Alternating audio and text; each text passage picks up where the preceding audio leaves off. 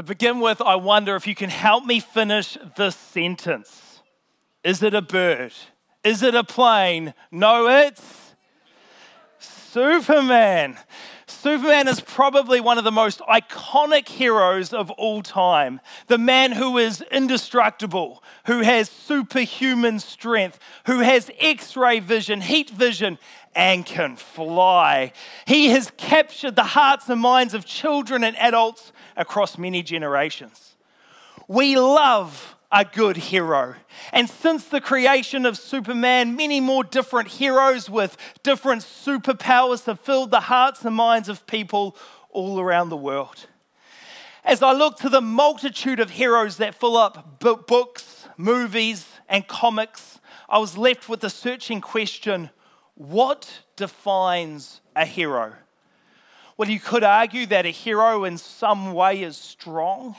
A hero can push the realms of possibility. And most importantly, a hero saves the day. For me, when I was growing up, my dad was one of my heroes.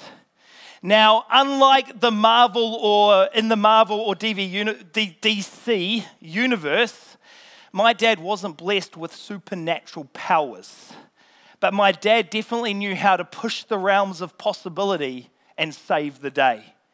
I remember on car rides that, we, that went throughout the night. My entire family could not fight the curse of sleep, but my dad, he didn't need sleep, and he could drive through the entire night if needed. I remember when we had food jars where the lids would not budge there was no jar too strong for the mighty power of my dad's vice like grip. I remember when things broke around the house, there just didn't seem to be anything that my dad could not fix. I remember when we were driving through storms, and I remember looking out the front window and I could not see a thing. And yet, my dad seemed to have vision that could see through the storm to the, the road and the cars that lay ahead. And my dad definitely flirted with the indestructible part of being a hero as he managed to survive multiple electrical shocks, being butted by billy goats, falling out of trees, cutting himself with chainsaws, and banging his bald head on more frames than you can imagine. Yep, my dad was definitely our hero. In fact, one Father's Day, we got him a mug which read, Dad, the legend, the myth, the man with the wallet. You know, for many children, their dad is their uh, hero with superhuman strength that can handle absolutely anything. Yet, many years later, I'm now the dad. And my children are now coming to me and looking at me with the same big eyes that I remember looking at my dad with. My family is now expecting me to drive throughout the night while they sleep soundly in dreamland. My family is now coming to me with food jars where the lids will not budge. My kids are coming to me with things that are broken, expecting me to somehow fix them. And I'm expected to drive through the storms with vision that can see absolutely everything. Often, as a dad, I find myself in situations where I don't know what I'm doing, and yet I'm expected by my family to find a solution. And I can't help but look back to my own dad and wonder if the same thing was going on for him. How often was my dad completely out of his depth and he just, he just worked it out in the moment? And as a result, we ended up thinking that he was the absolute best. Because just like I'm human and often don't know what I'm doing, I've come to realize that my dad was also human. And most of the time, he probably didn't know what he was doing either. With this idea in mind, I'm sure most of us sitting in this room would acknowledge that Jesus is one of our main heroes. In fact, seeing how I opened talking about superheroes, I love the design of a t shirt that Mason used to wear all the time. It's going to come up. There you go. That's all the, the superheroes with Jesus in the middle saying, and that's how I save the world. I mean, Jesus is the ultimate hero because he really did save the world. Yet I sometimes wonder if we forget that Jesus was also completely human. And as a result, he often faced difficulties. And sometimes Jesus even struggled with the task that God lay before him. You see, I think we can often fall into the trap of picturing Jesus walking towards his crucifixion, kind of like we picture a Marvel superhero. Jesus is standing with the sun setting behind him. Jesus puffs out his chest and he says to his disciples, Don't worry, guys, I got this. And then Jesus walks to the cross. But the Bible paints quite a different picture. Jesus' journey to the cross began with tears and anguish as Jesus struggled to come to grips with what was about to happen to him. If you have your Bibles with you, we're in Matthew 26, and we're going to be reading verses 36 to 46. Matthew chapter 26, starting in verse 36. Then Jesus went with his disciples to a place called Gethsemane, and he said to them, Sit here while I go over there and pray. He took Peter and the two sons of Zebedee along with him, and he began to be sorrowful and troubled. Then he said to them, My soul is overwhelmed with sorrow to the point of death. Stay here and keep watch with me.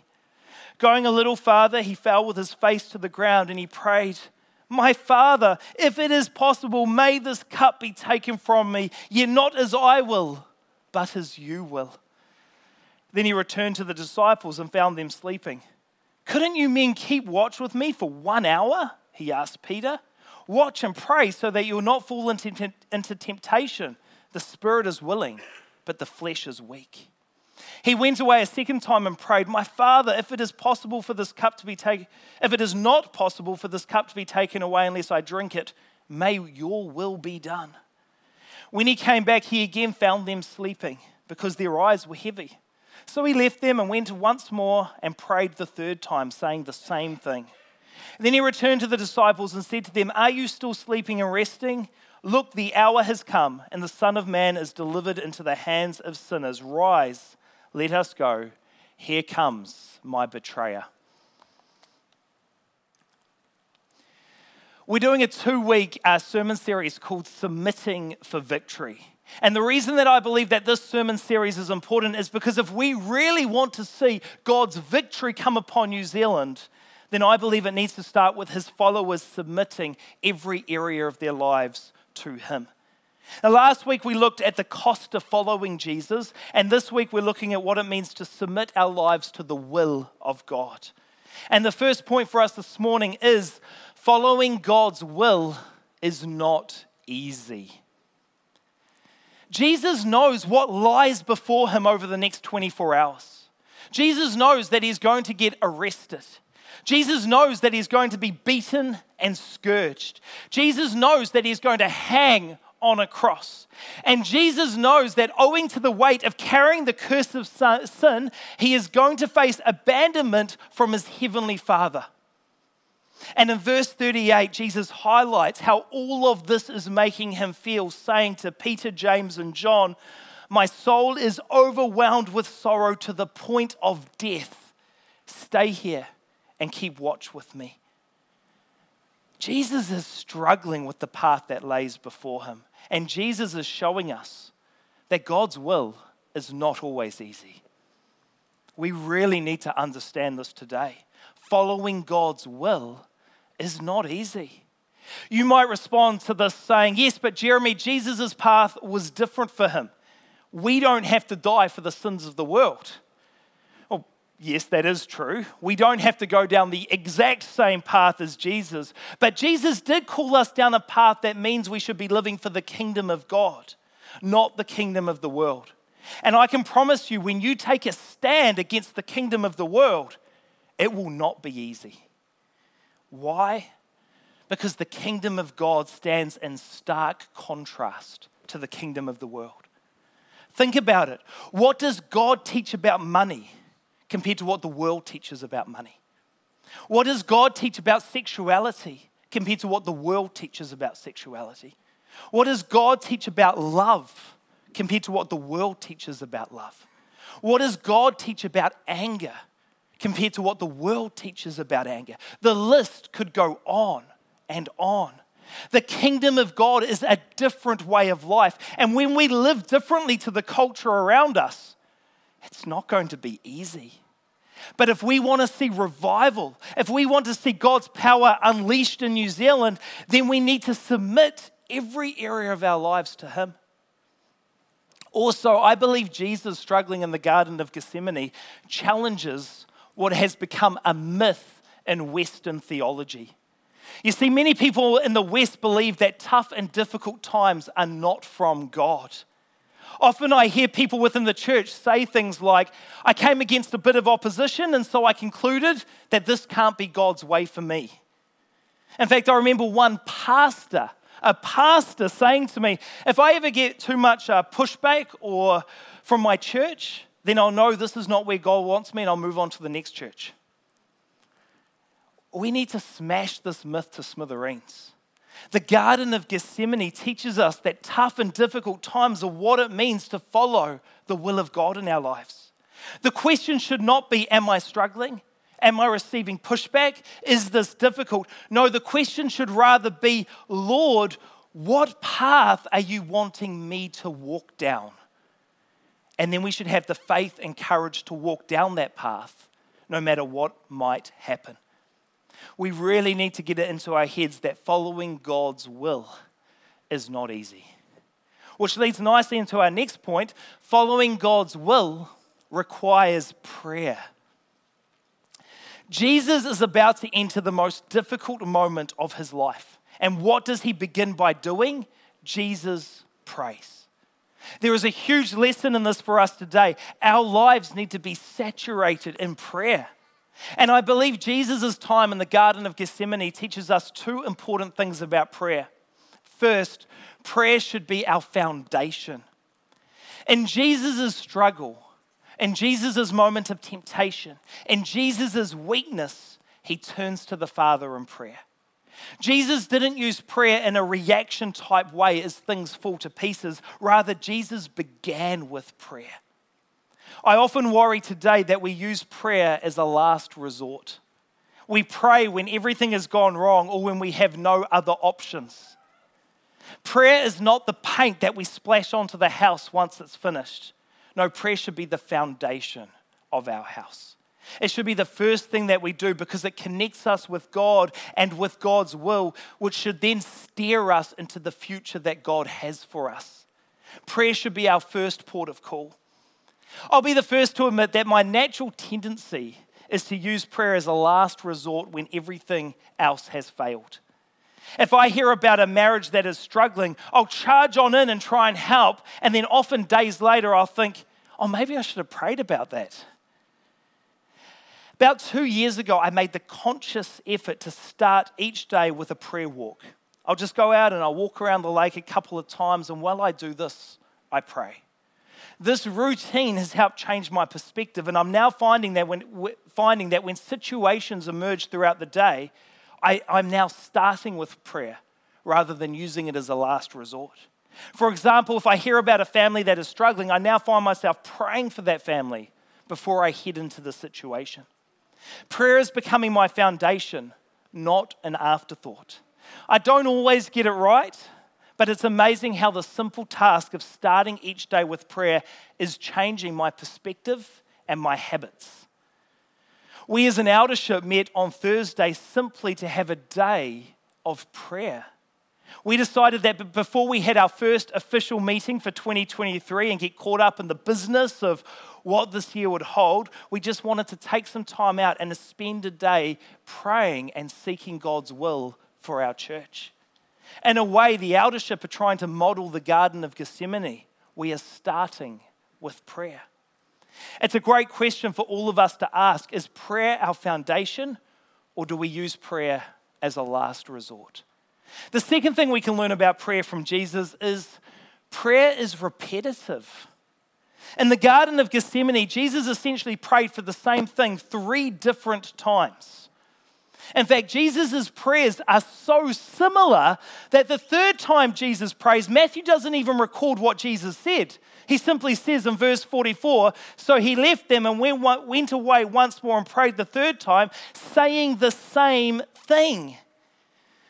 Jesus is repeating himself three times, in fact. Now, why? Is Jesus worried that God didn't hear him the first two times? Is Jesus hoping that the more he prays, the more God might change his mind? Is Jesus worried that God might forget? I think we know the answer to each of those questions is no. Jesus knew that God could hear him. Jesus knew what God's will for it was for him and that God was not going to change his mind. And I think it's safe to say that Jesus knew God doesn't forget. So, why the repetition? Well, it's simple. Prayer keeps Jesus connected with God. You see, sometimes when it comes to prayer, sometimes we have a long list, and there's just so much that we can pray to God for. But there are other times, especially when we're facing difficulties, where it's like there is only one thing on our minds. When Jesus is praying in Gethsemane, there is only one thing on his mind his upcoming crucifixion and doing the will of God. So, this is what Jesus prays. And by praying, Jesus stays connected with God and, more importantly, with God's will. If you ever find yourself in a situation where there's only one thing on your mind and in your thoughts, then don't be scared to pray that one thing over and over and over again. Because by praying, you are staying connected, and that is what is important. And Jesus knew that by being connected, he would then be strengthened to face what lay ahead of him. I mean, that is the power of prayer. If you want to experience God's power in your life, then start praying with him every moment that you get. This leads to our next point. Following God's will requires support. Jesus is the Savior of the world. Jesus is our hero. But like I said earlier, Jesus is also human. And in his weakest moment, he needed some support to help get him through. Reading verses 37 to 38, it says, He took Peter and the two sons of Zebedee along with him, and he began to be sorrowful and troubled. Then he said to them, My soul is overwhelmed with sorrow to the point of death. Stay here and keep watch with me. I really don't want to overcomplicate this point. Jesus is human, and Jesus needed the support of his mates to help him through a tough and difficult time. Now, if Jesus needed the help of his mates, how much more should we need the help of others today? I believe today so many people struggle with pride, and as a result, we don't like to ask for help, and therefore we try to do things on our own we need to learn from Jesus. If Jesus, who is our model and guide, needed the help and support of others, shouldn't this become our goal for us in our times of need? We are not created to be in isolation. We are not created to go through life alone. And we're definitely not created to face tough and difficult moments without the support of those around us. Now, this point actually has two parts. First, we need to be willing to invite people to be with us in our time of need. And second, we need to be willing to be there for people in their time of need. Often we're good at one, but not the other. For example, I've met people who are great at being there for others and providing pastoral care, but when it comes to receiving, they almost get upset when people offer help and they declare, No, no, I'm happy doing it on my own. On the other hand, I've met people that are great at receiving help and support from others, but they never offer it, they only ever receive. We need to make sure that we're open to do both. For instance, there are going to be times in our life when we're going to have to sit with someone and help them through a tough and difficult time. I've sat with families in their time of need, and I'll be honest, it's not easy. When people are crying, when people are in pain, when people are angry, it can be an uncomfortable place to sit in. Now, a word of caution when you sit with people who are going through a tough and difficult time, please don't try to make them feel better with fancy words or cliche Bible verses. It does not help. Rather, do what Jesus asked of Peter, James, and John just sit with them. Now, don't get me wrong, you'll want to say things because you love the person and you want to make them feel better. But in my experience, your words are not going to help. The person just needs you to be there with them. This is what actually makes it uncomfortable. But trust me, your presence is going to help them in ways you'll never be able to understand. Just like the disciples' presence helped Jesus. So we all need to work hard to make time to be there for people in their time of need. But we also need to be willing to receive help and support when we're going through a tough time. I've had to learn how to put this one into practice. I mean, this might come as a surprise to you all, but I'm actually a really private person. It's, it's true. People often think I'm open because I'm the guy up the front and I'm sharing my life in my sermons. So they're like, oh, you're an open book.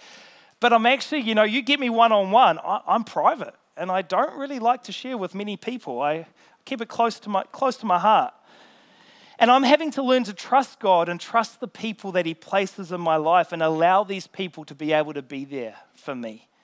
Now, just over a week ago, I was at worship practice, and after practice had finished, when most people had left, I ended up in a one on one conversation with, with Rob at the back. I told Rob, no falling asleep today because you might have a mention he looked at me and said, I don't sleep during your sermons. I Was, like, Good man. Good man. Anyway, while we were talking, Rob looked at me and asked me how things are going. And at that moment, I faced a choice. Do I give Rob the classic human response and smile at him and say, Things are good, thanks? Or do I see this as an opportunity from God to be real and honest and maybe to get some support? I decided to fight my natural tendencies to be private, and I gave Rob a real answer. And I shared with him many of the things that I've been struggling with over the last couple of months. Rob simply listened, and when I'd finished talking, he just reached out, he placed his arm on me, and he just started praying over me.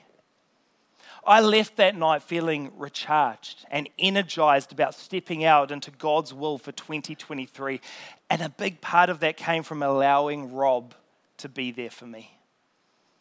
I believe we all need to learn from the Garden of Gethsemane about supporting one another. Sometimes we need to be like Jesus and receive the support. Other times we need to be like the disciples and give the support. Either way, we need to be prepared to do both. And that leads nicely into our final point. Following God's will requires being on guard. Although Jesus needed the support of the disciples, the disciples unfortunately failed miser- miserably at giving Jesus the support needed. Verses 40 to 41 read Then he returned to his disciples and found them sleeping. Couldn't you men keep watch with me for one hour? He asked Peter. Watch and pray so that you will not fall into temptation. The spirit is willing, but the flesh is weak. Jesus needed the support of Peter, James, and John, but they kept falling asleep. Jesus challenges them to pray that they will not fall into, te- into temptation, but sleep keeps winning the battle.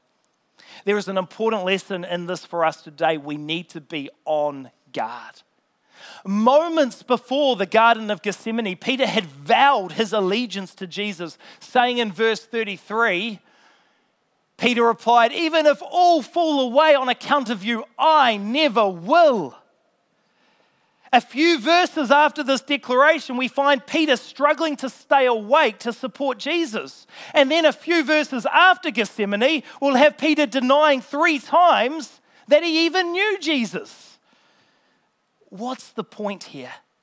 Well, the enemy is extremely good at deceiving and taking followers of Jesus off course. And if it can happen to Peter, it can happen to us today. Therefore, Jesus needs his disciples to pray against temptation and to continually be on guard. You would probably be mortified to find out how many followers of Jesus sit in my office and tell me about how they are living their lives outside the Word of God, but how this is okay for them and how God has no problems with this. I find myself in these kinds of conversations far too often. People look at me and they say, Jeremy, I don't have to forgive that person because and then they rattle off a reason. Jeremy, I don't have to love that person because, and then they rattle off a reason.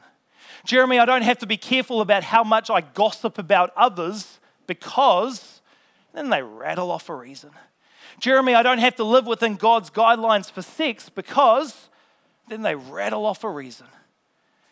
Even when I challenge these people with scripture, they often look at me and say, Well, those verses don't really apply to me personally, do they? And when they walk out of my office, I usually sit back in my chair and I say to myself, Oh boy, the enemy is good at deceiving. Boy, the enemy is good at deceiving. We need to acknowledge this, and as a result, we need to be on guard. And the best way to be on guard is for us to take the time to learn about how we are wired. Only you know you, and therefore you know what your weaknesses are and what it means for you to be on guard. For example, it, it, would be a complete waste of time putting in a heap of financial boundaries if you actually struggled with sexual temptation. Being on guard will look different for each person. You need to learn about yourself and how you are wired. And there are three things that I believe are important if we want to be on guard from any attack from the enemy. First, we pray. We looked at prayer earlier, but this is another reminder that every area of our lives needs to be saturated in prayer. Second, we put in appropriate boundaries to keep us out of temptation's way. If you struggle with money, then you need some financial boundaries. If you struggle with gossip, then you need some social boundaries. If you struggle with sexual temptation, then you need some sexual boundaries. Boundaries help keep us out of harm's way. It's the fence at the top of the cliff rather than the ambulance at the bottom of the cliff type concept. Boundaries can help prevent us from falling. And third, we need accountability. Accountability is becoming a thing of the past because the reality is people just want to live their lives their way and they don't want to be challenged about how they are living. But accountability is biblical and accountability is vital if we want to live healthy spiritual lives. In fact, I'm actually doing a sermon on accountability in a few weeks' time, so I'm not going to give too much away here except highlight its, its importance. So there you have it prayer appropriate boundaries, and accountability. If we can put these things in place, then, there, then we will be able to stand guard against any attack that comes from the enemy. Now, as we come to a close, you're probably realizing that this kind of life is not easy and is extremely difficult. To saturate our lives in prayer is going to take a lot of hard work and dedication. To offer support to one another and be willing to receive support is going to take a lot of emotional energy and vulnerability. To be on guard from any attack of the enemy is going to require submission and sacrifice as we seek God's will instead of our own ways and desires. To put these things into practice is no easy feat, which is why our first point was so important. Following God's will is not easy. We have a choice. We can live for the world or we can live for the kingdom of God. But like I keep saying, if we want to see God's power unleashed, if we want to see revival, if we want to see God's kingdom come to earth, then it needs to start with God's people submitting every area of their lives to Him. As it says at the end of one of my favorite movies, Bruce Almighty, where a guy gets to play God for a bit, but at the end he's having a conversation with God, and God says to him, That's your problem, Bruce. That's everybody's problem. They keep looking up. What they don't realize is they have the power. You want to see a miracle? Be the miracle. Do you have it, church? We have the power. We have the resurrected spirit inside. We can't keep looking up. We have to step forward into what God has for us. Are you willing to submit your life to God's will? As someone famous once said, Your kingdom come, your will be done on earth as it is in heaven. Let's pray. Music team, do you want to join me?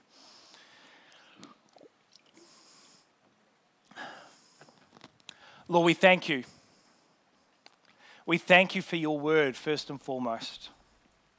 Your story Your story that started in, generation, uh, in Genesis. Your story that is still working its way out through to Jesus. Your story that is still working out to today, to us. And your story that will one day end up where we read in the book of Revelation. This ongoing narrative about you saving us. And we thank you of what that meant. We thank you that you were willing to, to sacrifice all to become human. And we thank you that as you were human, you didn't act like a superhero per se. You acted like a human. You cried. You wept. You worried about people. You were, were human and you show us what it means to be human. And I pray that we can learn from that account in Gethsemane, that we can learn about what it means to be human from you, the creator of all. May we never be too proud to come to you and ask you for direction and guidance. May we never be too proud to ask those around us to help or to offer help to people in their time of need. Or may we never be too proud to, to live for you, to seek you. And Lord, we're going to make mistakes. We're going to get things wrong. And we just ask for in those times that your grace and forgiveness will flood over us and make us new again in you. May our mistakes never stop us from stepping out into the futures you have for us. Rather, may we know that when we confess our mistakes to you, you forget them as far as the east is from the west. But also, I pray that we'll never use your grace as an excuse to not keep walking forward in your ways. Lord, this is big stuff. This is hard stuff, and we need you. We need you, Lord, to be our strength, to be our guide. So as we look to 2023 and beyond, may we keep our eyes fixed firmly on you. May we, as we looked at it New Year's Day, may we fight hard for that prize, not because we need to earn our salvation, but because we don't want to be taken off course in the process by the enemy, who, as Peter says, is roaming around like a prowling lion. So, Lord, we pray for protection, we pray for strength, and we pray that we will all have the courage to, to say those words Not my will, Lord, but your will. In the mighty name of Jesus, we pray. Amen.